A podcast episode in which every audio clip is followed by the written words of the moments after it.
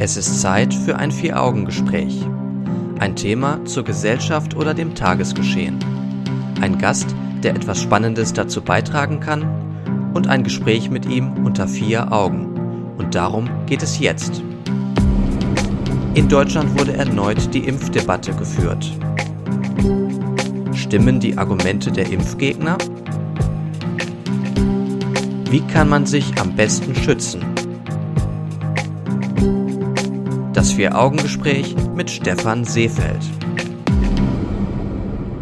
Anfang des Jahres litt ganz Deutschland unter einer heftigen Grippewelle. Die im Februar grassierende Infektionswelle legte sogar eine Schule in Dortmund lahm. Die Max-Born-Realschule in Asseln blieb mehrere Tage geschlossen. Die Hälfte der Schüler war an Grippe oder Magen-Darm-Infektionen erkrankt, von 32 Lehrkräften hatten 15 einen Krankenschein. Und auch vor dem BVB machte die Grippewelle nicht Halt, unter anderem hatte es Durm, Kuba und Hummels erwischt, auf die Jürgen Klopp zwischenzeitlich verzichten musste. Mit einer rechtzeitigen Impfung hätte die Welle möglicherweise eingedämmt werden können, doch manchmal birgt so eine Impfung auch ernste Risiken. Darüber möchte ich sprechen und zwar mit Florian Hilf. Willkommen zum Vier-Augen-Gespräch. Hallo. Erstmal zu dir. Wer bist du? Was machst du und warum sitzt du hier? Wie ich heiße, hast du ja gerade schon gesagt. Ich bin äh, im Moment 25 Jahre alt, bin jetzt frisch im Masterstudium angekommen äh, im Bereich Medienwissenschaften und Sozialwissenschaften, so in die Richtung. Und äh, ja, jetzt sitze ich hier. Und dann die thematische Frage direkt. Bist du selber krank gewesen jetzt auch bei der großen Grippewelle oder hat es dich nicht erwischt? Ich hatte die Grippe nicht und ich hatte, wenn ich das jetzt so mal zurückerinnere, eigentlich die Grippe noch nie gehabt und äh, allgemein haben mich äh, die großen ernsthaften Krankheiten in den letzten Jahren durchaus äh, verschont sozusagen. Sehr praktische Sache ist vielleicht, naja gut, nicht ganz damit zu erklären, dass ähm, jemand, der mal an Grippe erkrankt war, am nächsten Jahr in der Regel diese Krankheit sowieso nicht bekommt, da das Immunsystem dann ja gestärkt ist und ähm, man nicht sonderlich anfällig für das Virus ist. Aber wenn du sogar in den letzten Jahren gar nicht erst erkrankt bist, dann scheinst du generell entweder alles richtig zu machen oder ein starkes Immunsystem zu haben. Oder beides. Oder beides, man weiß es nicht. Was du richtig machst, kannst du auf jeden Fall im Laufe der Sendung uns noch erzählen. Aber wir wollen zunächst einen kleinen Blick auf die Grippewelle werfen und auf die Frage, wie heftig sie denn in diesem Jahr eigentlich war. Also allein auf NRW bezogen hatten wir es ja dieses Jahr mit 1600 Fällen zu tun und äh, wenn man jetzt auf ganz Deutschland guckt mit 40.000, was ja doch durchaus schon eine ganz ansehnliche Zahl ist. Ähm, das sind dann auch durchaus mehr als äh, im letzten Jahr gewesen, äh, beziehungsweise im vorletzten Jahr, also 2013. Allerdings, das muss man dann auch dazu sagen, weniger als 2012. Das heißt, insgesamt kann man da schon von einem Rückgang ähm, der Zahlen sprechen wie du ja auch schon gesagt hast, hat das durchaus auch dann, dann, teilweise damit zu tun, dass jemand, der erkrankt ist, dann die Grippe im Folgejahr nicht mehr bekommen kann. Genau, zumindest in den allermeisten Fällen. Oder eben ähm, kann äh, derjenige die Grippe nicht bekommen, der sich hat impfen lassen. Und da gibt es natürlich allgemein bei Impfungen zwei verschiedene Arten. Richtig. Über die Impfung im Allgemeinen wollen wir ein bisschen sprechen. Die zwei Arten sind zum einen die aktive Impfung und die Passivimpfung. Bei der Aktivimpfung ist es so, dass das Immunsystem befähigt wird, auf einen Erreger schnell und wirksam zu reagieren und auch Antikörper zu bilden. Und der Körper merkt sich das dann im Grunde und kann dementsprechend, sobald die Krankheit auftritt, genau diese Antikörper dann auch losschicken zur Bekämpfung der Krankheit. Ab und zu muss dann so eine Impfung dann natürlich auch aufgefrischt werden, klar. Passivimpfung kann man sich im Grunde schon aus dem Namen ableiten. Da werden dann die Antikörper selbst gespritzt, die diesen Erreger besiegen können. Ähm, das wird dann hauptsächlich dann gemacht, wenn zum Beispiel für die aktive Impfung zu spät ist. Also man ist bereits krank und der Körper hat selber gar keine Zeit mehr, die ähm, ja, Antikörper zu bilden und auf den Weg zu schicken. In beiden Fällen muss man allerdings sagen, dass eine Impfung eine Erkrankung nicht vollständig verhindern kann. Das heißt, selbst äh, ein geimpfter Mensch kann dann die, Krankung, äh, die Erkrankung bzw. die Krankheit, gegen die er sich hat impfen lassen, doch noch bekommen. Aber das Risiko dafür wird halt äh, erheblich gesenkt. Und es ist auch von Impfung zu Impfung unterschiedlich, wie stark ähm, die Impfung hilft. Es gibt natürlich Impfmittel, die schon sehr weit entwickelt sind ähm, wo sich Krankheitserreger und äh, Viren auch nicht sonderlich verändern, sodass man auch langfristig einen guten Schutz entwickeln kann. Und dann gibt es natürlich andere Erreger und Viren, die sich im Laufe der Zeit verändern, wie zum Beispiel auch Grippeviren. Dort gibt es dann nicht unbedingt immer einen besonderen Schutz. Gerade auch bei neuen Krankheiten, da muss natürlich erstmal ein Impfmittel ausgetestet werden und ähm, ja, eine gewisse Zeit geforscht werden. Wo du gerade die Tests ansprichst und auch ähm, die Grippe, also im Moment haben wir es halt äh, mit der Luxussituation zu tun, dass auch der sich ein sich veränderter Grippevirus relativ schnell erkannt werden kann und dementsprechend dann auch die Impfdosen umgestellt werden können. Es könnte natürlich auch passieren, dass sich ein, der Grippevirus so ändert, dass man ähm, die äh, Impfungen nicht entsprechend ändern, beziehungsweise den Impfstoff nicht entsprechend ändern kann. Und dann hätte man es, egal ob sich die Menschen dann impfen lassen oder nicht, wiederum noch mal mit einem ganz anderen Problem zu tun. Jetzt wollen wir natürlich nicht nur über die Grippe sprechen, sondern auch über Impfungen im Allgemeinen, auch Impfungen gegen ganz andere Krankheiten und wollen im Laufe der Sendung sprechen, worüber man sich so äh, früher geimpft hat, was sich heutzutage verändert hat. Wir wollen natürlich die Kritik der Impfgegner äh, ansprechen und dann aber auch Argumente für das Impfen äh, mal stark machen, weil es sich dabei auch um wissenschaftlich gesicherte Erkenntnisse handelt. Wie hast du die Debatte verfolgt? Äh, Stichwort Masern und Berlin? Ja, mir ist da erstmal aufgefallen, dass äh, erstmal die Nachricht an sich sehr gehypt worden ist, ohne großartig nach den Hintergründen zu fragen, beziehungsweise in, in dem Moment, wo die äh, nach den Hintergründen gefragt wurde, ging es erstmal darum, um Schuld zuzuschreiben, nicht unbedingt um den Grund an sich. Und das ist mir da halt wirklich äh, auch durchaus eher negativ aufgefallen. Denn letztendlich hat sich auch herausgestellt, dass das äh, Kind, was da betroffen war, durchaus sogar geimpft war. Aha, okay. Aber eben äh, in dem Moment der Schutz nicht äh, greifen konnte. Und das war sozusagen der Auslöser für die Kritik an der Impfung, dass man gesagt hat, man kann es im Grunde auch gleich sein lassen, es wirkt ja gar nicht. Genau, jedenfalls war das dann halt ähm, ein Punkt, der dann die Debatte insgesamt nochmal ein bisschen weiter angeschoben hat. Darüber wollen wir im Laufe der Sendung sprechen und gleich schauen wir uns ein bisschen an, wie es mit der Impffreudigkeit der Deutschen auch so bestellt ist.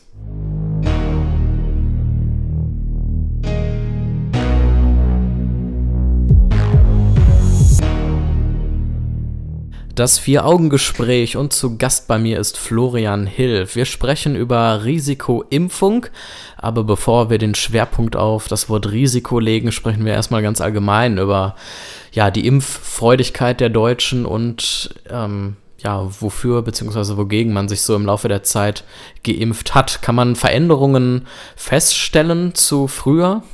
Also erstmal kann man mit Blick auf die Gegenwart feststellen, dass sich ähm, über 90 Prozent, aber anscheinend noch unter 95 Prozent der Menschen gegen die Masern haben impfen lassen, was auch äh, ein aktueller Kritikpunkt äh, war und ist.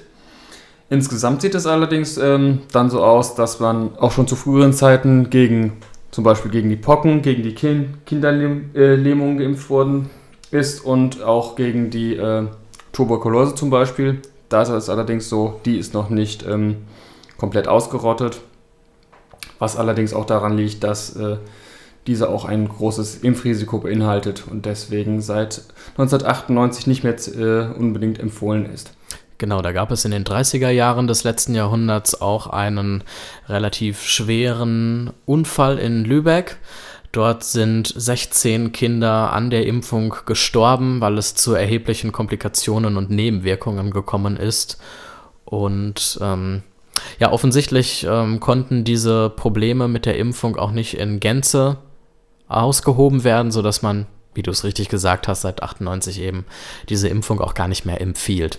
Die anderen Impfungen, wie gesagt, die finden dann heute auch noch statt, auch gerne in der Kombination. Polio, Diphtherie, Tetanus wäre dann halt das Stichwort, was man dann auch noch im Impfpass findet. Wobei mir gerade auffällt, mein Impfpass, ich wüsste gar nicht, wo er gerade liegt, aber ich weiß wenigstens, dass ich geimpft, gegen die äh, Krankheiten geimpft bin, gegen diese Viren. Ja, womit, äh, womit, wogegen impft man sich heute noch oder lässt man sich impfen? Ja, häufig eben, nicht immer, aber häufig gegen äh, die Grippe, gegen Hepatitis A und B zum Beispiel. Sogar ähm, gegen die Feigwarzen kann man sich mittlerweile impfen lassen. Und äh, bei manchen Krebsarten ist es auch noch möglich, eine Impfung vorzunehmen. Also durchaus ein Fortschritt und die Krankheiten haben sich ein bisschen geändert, was vielleicht auch ein Hinweis darauf ist, dass die Krankheiten, gegen die man sich früher sehr stark geimpft hat, heute gar nicht mehr impfen muss, weil es sie vielleicht auch gar nicht mehr gibt und sie ausgerottet wurden. Was dann eben auch durchaus an, den, an der höheren Impfquote liegt, also oder an der an den zu, zunehmenden Zahl der Impfungen, denn äh, ein Mensch, der geimpft ist, kann sich eben nicht infizieren und, äh, und die, dann die Krankheit bekommen. Und wer keine Krankheit hat, kann diese Krankheit eben entsprechend nicht weitergeben. Und damit äh, reduziert sich dann halt auch schon die Zahl der Kranken erheblich, so lang, so bis, bis es dann irgendwann keine Kranken mehr gibt. Andererseits ist die Impffreudigkeit, was die Grippe angeht, bei den Deutschen nicht sonderlich hoch. Da liegt die Quote ja nur bei etwa 30 Prozent, was überraschend wenig ist, weil die Grippe jährlich oder fast jährlich auftritt, auch in den Medien darüber berichtet wird und wie jetzt in diesem Jahr zum Beispiel auch viele Menschen daran erkranken und auch sterben sogar. Ein überraschendes Phänomen im Grunde, dass dort so wenige Menschen sich impfen, oder? mag daran liegen, dass ein grippaler Infekt erstmal als nicht so schwerwiegend angenommen wird und dass ja, die schweren Grippeerkrankungen einfach so nicht in dem Bewusstsein der Menschen drin sind. Warum, aus welchen Gründen auch immer. Also offensichtlich scheint Grippeimpfung bei vielen Leuten kein Thema zu sein, obwohl es gerade für Kinder und auch für ältere Personen durchaus empfehlenswert ist, weil die ein schwächeres Immunsystem haben und bei denen kann dann natürlich so eine Krankheit auch schwerwiegender verlaufen als bei gesunden, kräftigen Menschen. Auch bei Schwangeren zum Beispiel ist das auch vielleicht empfohlen. Zum Thema äh, ja, des schwächeren Immunsystems, beziehungsweise äh, so, äh, zu dem Thema Immunsystem von Kindern ist dann natürlich noch zu sagen, dass dann äh, die angesprochenen Kom Kombi-Impfungen, seien es jetzt Polio, Diphtherie, Tetanus oder die Masernimpfung, meistens dann noch in der Kombination mit der Mumps- und der Rötelnimpfung, äh, nach Möglichkeit dann wirklich äh, im Kindesalter verabreicht werden. Ganz einfach deswegen, weil auch wenn es dann immer so äh, genannt wird, sind diese Krankheiten eben keine Kinderkrankheiten. Sie heißen deswegen so, weil sie häufig schon in dem Alter auftreten können, aber nicht, weil sie von Kindern besonders einfach zu verkraften wären.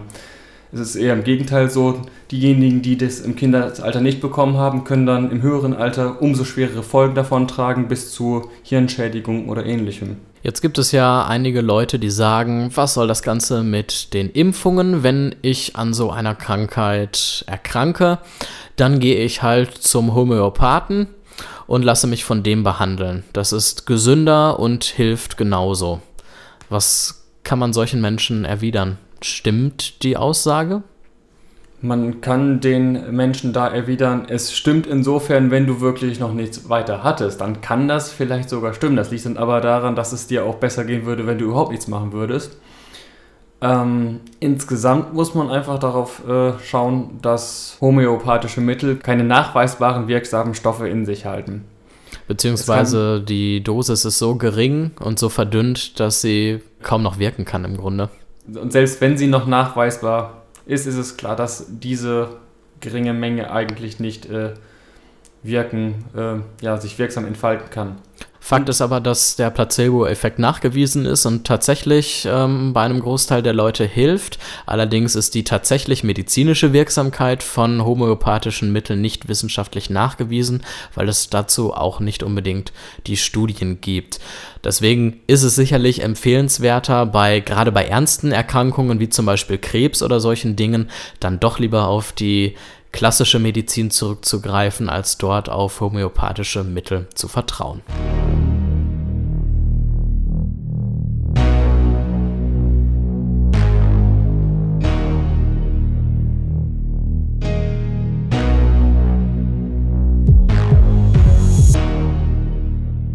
Das Vier-Augen-Gespräch im Bürgerfunk auf Radio 91.2 und auf www.vieraugengespräch.de. Wir sprechen über Risikoimpfung. Vor einigen Monaten hat es ja auch Dortmund ordentlich erwischt. Ein paar Spieler beim BVB sind für längere Zeit ausgefallen, was sich dann auch durchaus auf dem Feld bemerkbar gemacht hat. Und es wurde sogar eine Schule in Dortmund geschlossen, weil die Hälfte der Lehrer krank war und ja, auch die Schüler natürlich betroffen waren. Wir sprachen gerade ein bisschen über die Grippewelle im Allgemeinen und haben uns dann damit auseinandergesetzt, wie weit das Impfen verbreitet ist, mm, wie wir vielleicht zum Thema Homöopathie stehen können. Und wir wollen jetzt ein bisschen über die Nebenwirkungen von Impfungen selbst sprechen. Da gibt es einige Menschen, die das Impfen kritisieren. Aber es gibt natürlich auch Menschen, die die Impfung an sich komplett ablehnen. Also man muss da schon durchaus unterscheiden zwischen den Skeptikern, die dem, ja, dem Thema vorsichtig durchaus auch vorsichtig ablehnend gegenüberstehen, aber eben da noch äh, ja, sich gemäßigt verhalten und, und strikten Gegnern, die im Zweifelsfall nicht nur bei Impfung, sondern generell der, der sogenannten Schulmedizin ablehnend gegenüberstehen. Scheint relativ eine harte Position zu sein. Was sagen diese Impfgegner denn und warum sagen sie es vor allen Dingen? Genau, da geht es nämlich hauptsächlich darum zu äh, sagen, der Körper kann sich am besten selbst verteidigen und man solle eben auf die Selbstheilungskräfte des Körpers vertrauen. Oder in Bezug auf die gerade schon angesprochenen Kinderkrankheiten heißt es, ähm, der Organismus muss, das, äh, muss die durchmachen, um sich eben selbst zu stärken und ähm, ja, um dann gestärkt aus dieser Krankheit hervorzugehen. Das ist immer so eine Wendung, die in dem Zusammenhang gerne auftritt. Also ein sehr naturalistisches Argument. Die Natur wird es schon richten und man soll auf die Kraft der Natur vertrauen sicherlich ein Argument, das sehr problematisch ist und auch so nicht funktioniert. Das muss man einfach mal ganz klar sagen. Man könnte, glaube ich, ähm, philosophische Sendungen mit dem Thema füllen. Wer sich für das naturalistische Argument interessiert, kann mal reinklicken auf www.vieraugengespräch.de. Dort haben wir einen Artikel zusammengestellt. Was sagen die Impfgegner noch Weitere Argumente der Impfgegner sind eben, dass sich ja, die Impfungen bzw. die Impfpflichten auch nur so ausgeweitet haben, weil dahinter eine extreme Lobbyarbeit der Pharmakonzerne steht. Das mag im einen oder anderen Fall sicherlich auch nicht ganz unbegründet sein. Auch wenn ich jetzt nicht ganz selber betroffen bin, fällt mir noch ein anderer Impfhit ein. Impfung gegen den Gebärmutterhalskrebs. Eine Krankheit, die sowieso nur sehr selten auftritt, dafür dann aber äh, unverhältnismäßig große Beachtung bekommen hat in der Frage, ähm, soll man jetzt dagegen impfen oder nicht. Und äh, da hat sicherlich dann auch eine gewisse Lobbyarbeit eine Rolle gespielt. Äh, nicht unbedingt in Deutschland oder Europa, aber in den USA. Da kann man nämlich wirklich davon ausgehen, dass mittlerweile ja, sämtliche mögliche, sämtliche potenzielle Patienten durchgeimpft worden sind. Ein anderer Fall, an den ich mich noch erinnere, ist der Vogelgrippe-Virus H5N1, der nicht so gefährlich war wie die Impfung dann letzten Endes und ähm, der aber in den Medien auch sehr, sehr groß gemacht wurde und von Seiten der Pharmaindustrie gewarnt wurde. Wenn man sich dann wieder anschaut, dass an der normalen Grippe viel mehr Menschen jedes Jahr sterben, ist da sicherlich eine gewisse Unverhältnismäßigkeit zu erkennen.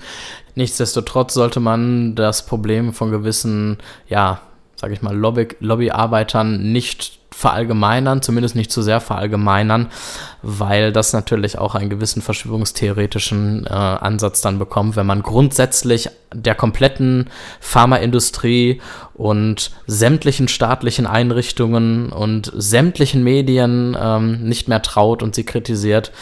Ähm, Womit wir schon sehr sehr stark im Bereich der Impfgegner wären. Aber ganz, ganz genau. Das scheint schwierig zu sein, weil sich da vielleicht doch nicht unbedingt alle ähm, Kritik so halten lässt und nachweisen lässt. Genauso übrigens wie ähm, die Gefahr von Nebenwirkungen bei Impfungen. Da werden ja schlimme Dinge gesagt, Kindstod, Krebs. Manche glauben auch, dass äh, die Nebenwirkung einer Impfung Homosexualität sein kann. Schöne Idee, wie ich finde. und wissenschaftliche Gegenbeweise gegen diese Theorien werden dann eben oftmals als äh, gefälscht abgelehnt. Ein wirklicher, vernünftiger wissenschaftlicher Dialog scheint da offenbar nicht möglich zu sein. Nichtsdestotrotz gibt es ja gewisse Kritiken, die man ernst nehmen sollte, zum Beispiel wenn es darum geht, dass sich Viren verändern. Wenn sich Viren nämlich verändern, bieten natürlich die Impfungen keinen Schutz mehr, da die Impfstoffe nur auf einen bestimmten Typ von Virus äh, spezialisiert sind. Wenn dieser sich verändert, kann eben der Impfschutz nicht mehr greifen. Und so ist es zum Beispiel zu erklären, dass Forscher in dieser Saison mit mehr Grippetoten rechnen als in den vergangenen, weil sich das Grippevirus momentan nämlich verändert und wir es mit einem der sehr hartnäckigen Viren zu tun haben.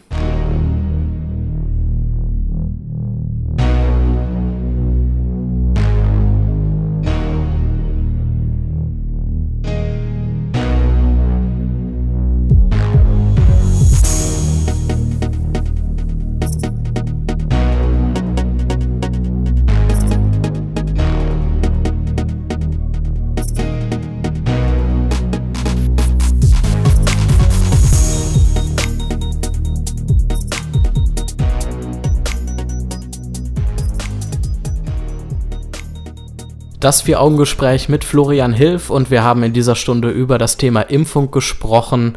Wir haben die Argumente der Impfgegner aufgegriffen und ein bisschen über die Geschichte des Impfens geredet und jetzt wollen wir uns natürlich auch nochmal den positiven Argumenten für das Impfen zuwenden, weil diese wissenschaftlich gesichert sind und daher natürlich auch unsere Aufmerksamkeit verdienen. Stichwort Masernimpfung.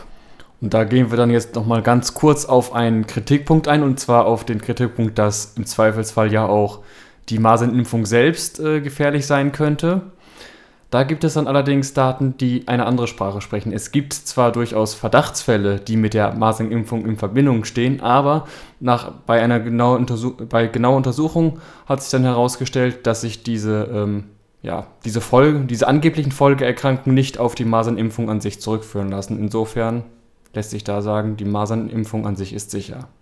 Ansonsten weitere Argumente, die daraus resultierend für die Impfung sprechen, äh, sind zum Beispiel Aufenthalte im Ausland, wenn man aufgrund des Klimas zum Beispiel dort Krankheiten und Viren vorfindet, die in unseren Regionen nicht auftauchen, dann kennt unser Körper diese natürlich auch nicht und kann nicht rechtzeitig einen Schutz dagegen entwickeln. Also müssen wir uns impfen lassen, damit der Körper mit diesen Viren und Erregern bekannt gemacht wird sozusagen und entsprechend darauf reagieren kann, wenn wir uns in diesen Regionen aufhalten. Und in dem Moment, wo wir uns in Regionen befinden, wo wir nicht mit fremden Menschen, sondern mit bekannten Menschen zu tun haben, kann auch kann eine Impfung durchaus auch aus anderen Gründen noch ähm, wichtig und richtig sein. Der Stichwort, das Stichwort wäre dann hier der Herdenschutz. Das heißt, jemanden, den ich als Erkrankter infizieren kann, der trägt das Virus wiederum weiter, wenn dieser andere, den ich als Erkrankter ähm, versuche zu infizieren, eben versuchen, weil, diese, weil derjenige geimpft ist, kann die Krankheit eben nicht weitergetragen werden und verbleibt dann halt nur bei mir. Insofern würden dann auch nicht geimpfte Menschen davon profitieren, dass sich, an, dass sich andere oder im Optimalfall die, Mehr, die Mehrheit impfen lässt. Man kann sich das bildlich sehr schön vorstellen, nämlich wirklich wie eine Herde, wie eine Herde von Menschen. Die Leute, die neben mir stehen, die kann ich durch Berührung zum Beispiel infizieren und anstecken mit einer Krankheit. Und die wiederum stecken dann weitere Leute an, die neben ihnen stehen. Und so kann sich eine Krankheit ganz schnell in der kompletten Herde verbreiten. Und je mehr Leute in dieser Herde geimpft sind, desto schlechter kann das Virus sich verbreiten, weil die Leute, die links und rechts neben einem sind, die kann ich dann ja nicht anstecken, dementsprechend. Insofern greift der Schutz besser, je mehr Menschen geimpft sind und auf diese Art und Weise lassen sich dann Krankheiten auch ausrotten. Wenn wir mal davon sprechen, wie man sich vielleicht noch schützen kann, außer mit einer Impfung, sozusagen als Brücke zwischen Impfgegnern und Impfbefürwortern. Man kann natürlich mit einfachen Tricks im Alltag auch zumindest gewissen Krankheiten vorbeugen. Zum Beispiel einer Erkältung oder der Grippe. Ja, genau. Also man kann sich einfach äh, vornehmen, nicht sämtliche Klinken mit der vollen Hand an, anzufassen, sondern zum Beispiel nur mit dem Ellbogen die Türen zu öffnen, wo das möglich ist. Empfiehlt sich übrigens auch dann, wenn man in dieser Hand genießt hat. Deswegen sollte man das nach Möglichkeit auch vermeiden. Da dann auch eher den, den dann die Armbeuge nehmen und ähm, ja, das, das Ansehen einfach diese Verbreitung zu vermeiden, ist durchaus auch dann ein Grund mit, warum wir äh, zum Beispiel auf öffentlichen WCs keine, keine äh, Drehknöpfe mehr an den Armaturen haben, sondern entweder einfach nur einen Hebel haben, den wir hochdrücken müssen, um dann an das Wasser zu, an das Wasser zu kommen, oder halt direkt mit äh, Bewegungs Bewegungssensoren, ja. genau. Ansonsten Beiden. hilft es auch, sich die Hände regelmäßig zu waschen oder noch besser zu desinfizieren. Ich habe zum Beispiel seit einigen Monaten tatsächlich ein Desinfektionsmittel bei mir in der Jackentasche und auf Alkoholbasis, sodass bis zu angeblich 99 Prozent der Bakterien abgetötet werden. Man ist ja doch im Laufe des Tages oft mit seinen Händen im Gesicht unterwegs, man reibt sich die Augen oder was auch immer. Und ähm, über die Schleimhäute kann man sich ja relativ schnell anstecken. Ja, mit solchen kleinen Tricks kann man solche Dinge dann vermeiden. Genauso auch große Menschenmassen aufsuchen, gerade in Zeiten von Grippewellen, sofern das möglich ist. Oder eher vermeiden, wolltest du wahrscheinlich sagen. Ja, vermeiden trifft es nochmal besser, genau. Als Fazit können wir, glaube ich, festhalten, gewisse Punkte treffen sicherlich zu, die Impfkritiker anführen. wenn es zum Beispiel darum geht, dass manche Impfstoffe nicht so hundertprozentig wirken, Stichwort H5N1 oder generell bei neuen Krankheiten, da müssen natürlich erst die Impfmittel und auch die Krankheiten selbst gründlich erforscht werden. Vorher kann so eine Impfung natürlich auch nicht perfekt wirken. Und selbst und wenn man dann die äh, Veränderungen bei den Viren feststellt, müssten dann halt natürlich auch die Impfstoffe entsprechend angepasst werden. Was übrigens bei der Grippewelle auch passiert. Die Leute, Experten rechnen zwar in dieser Saison mit einer etwas höheren Todesrate, weil wir es mit einem in diesem Jahr sehr aggressiven Virus zu tun haben, aber dann werden ja entsprechend auch die Impfungen angepasst, sodass ja größere Schäden in der Zukunft vermieden werden können. Und damit diese äh, Impfung auch wirklich ähm, nur nutzen und nicht schaden, ist es natürlich ganz wichtig, sich nur im gesunden Zustand impfen zu lassen in aller Regel. Ansonsten würde mich jetzt noch persönlich interessieren, hast du eine Allergie? Äh, nicht, dass ich wüsste. Okay, sprechen wir gleich trotzdem noch mal ein bisschen ausführlicher drüber. Freue ich mich, bis gleich.